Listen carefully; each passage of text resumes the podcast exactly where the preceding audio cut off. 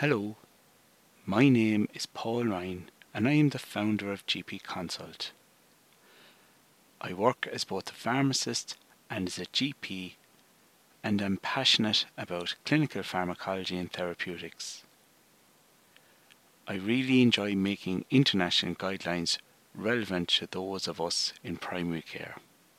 So, in today's podcast, I'm going to cover four topics. Now, this is the second in a three part podcast series on travel medicine.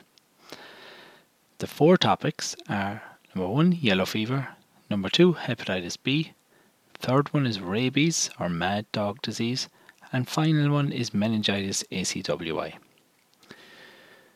So, the, so yellow fever.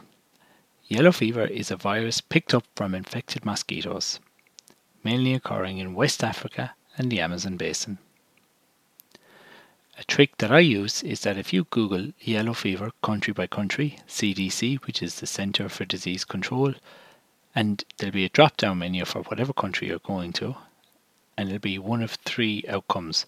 It will state that for that country, vaccine is either required, vaccine is not required, or vaccine is recommended.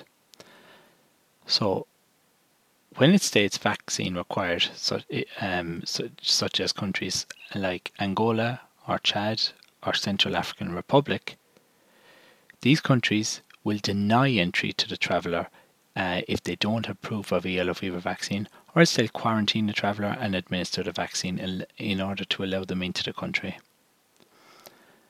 For countries where a vaccine is recommended, like Brazil, it is recommended from a clinical perspective that the patient has the yellow fever vaccine.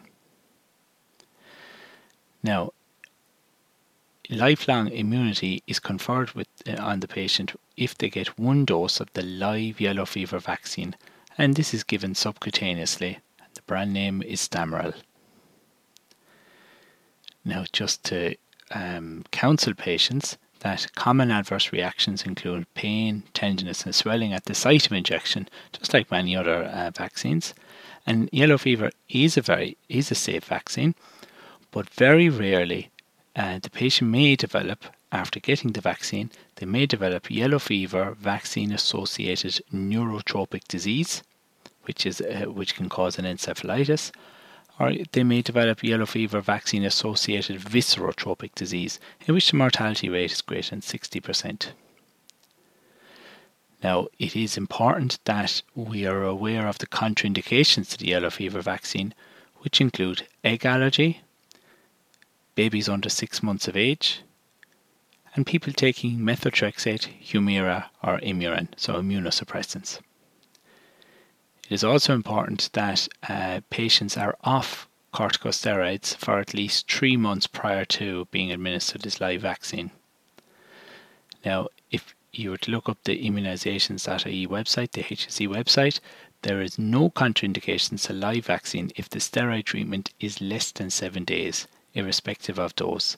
And this comes into play for a lot of conditions such as we say COPD or asthma, where a lot of times we can get away with giving a 40 milligram dose of prednisolone for five days as opposed to longer. Just to be uh, aware of the precautions with yellow fever vaccine. So, if the patient's aged 6 to 9 months, there's an increased risk of encephalitis. Or if the patient is over 60 years of age, and this is uh, where it is more clinically relevant for us that we see in our practice, if the person is 60 years of age or older, there is an increased risk of uh, so of yellow fever uh, vaccine associated neurotropic or viscerotropic disease. So people over 60 years of age, if they're going to countries that you that need a yellow fever vaccine, just to bear in mind, it's only if it's significant and unavoid, unavoidable risk of acquiring yellow fever uh, infection, then that these people then sh- uh, should get the yellow fever vaccine. So the next illness to discuss is hepatitis B. Now, hepatitis B can be uh, picked up of one of two main ways. One is sexual contact, and the second way is contact with blood pro- with blood or blood products.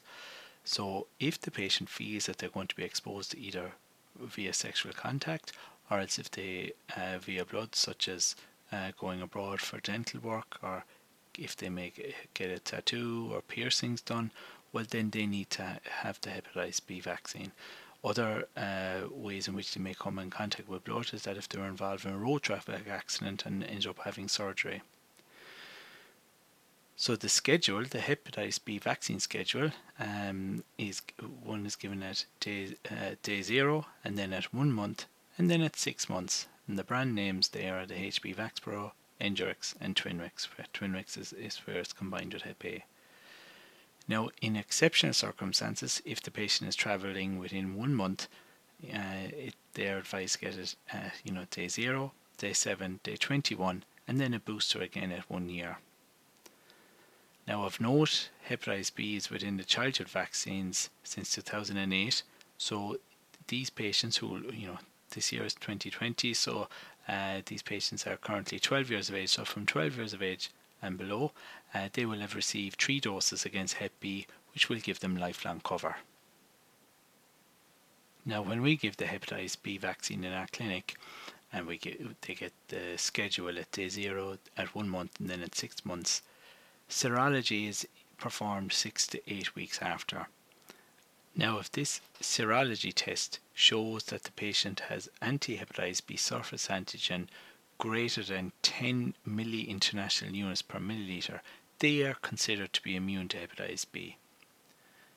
If, it, if their serology result is less than 10 um, milli international units per milliliter, which can occur in 15% of adults, and they're anti-hepatitis B core negative, a repeat course of a hepatitis B vaccine with a different brand is recommended as per immunisations.ie guidance. The cohort of the population that are more risk of being a non-responder are number one, males, number two, being, sm- uh, being a smoker, and number three, obesity, number four, being over 40, and number five, uh, excessive alcohol intake. So, for the third part of this podcast, I'm going to discuss rabies, which is also known as mad dog disease. So, rabies is picked up uh, from either a bite or a scratch or a lick of an animal, a warm blooded animal, who has rabies. Now, warm blooded animals that can pass it on to humans include dogs, cats, bats, or monkeys. So, it causes an acute encephalitis or a meningoencephalitis, which is almost always fatal. So, those travellers that are more at risk of picking up rabies include those that are trekking and those that are camping. So, I always advise patients that if they're a dog lover, just stay away from dogs. And particularly when they're in safari parks and temples and with a lot of monkeys around, these tend to be a problem because people may try to feed the monkeys and that and then get bitten or get licked.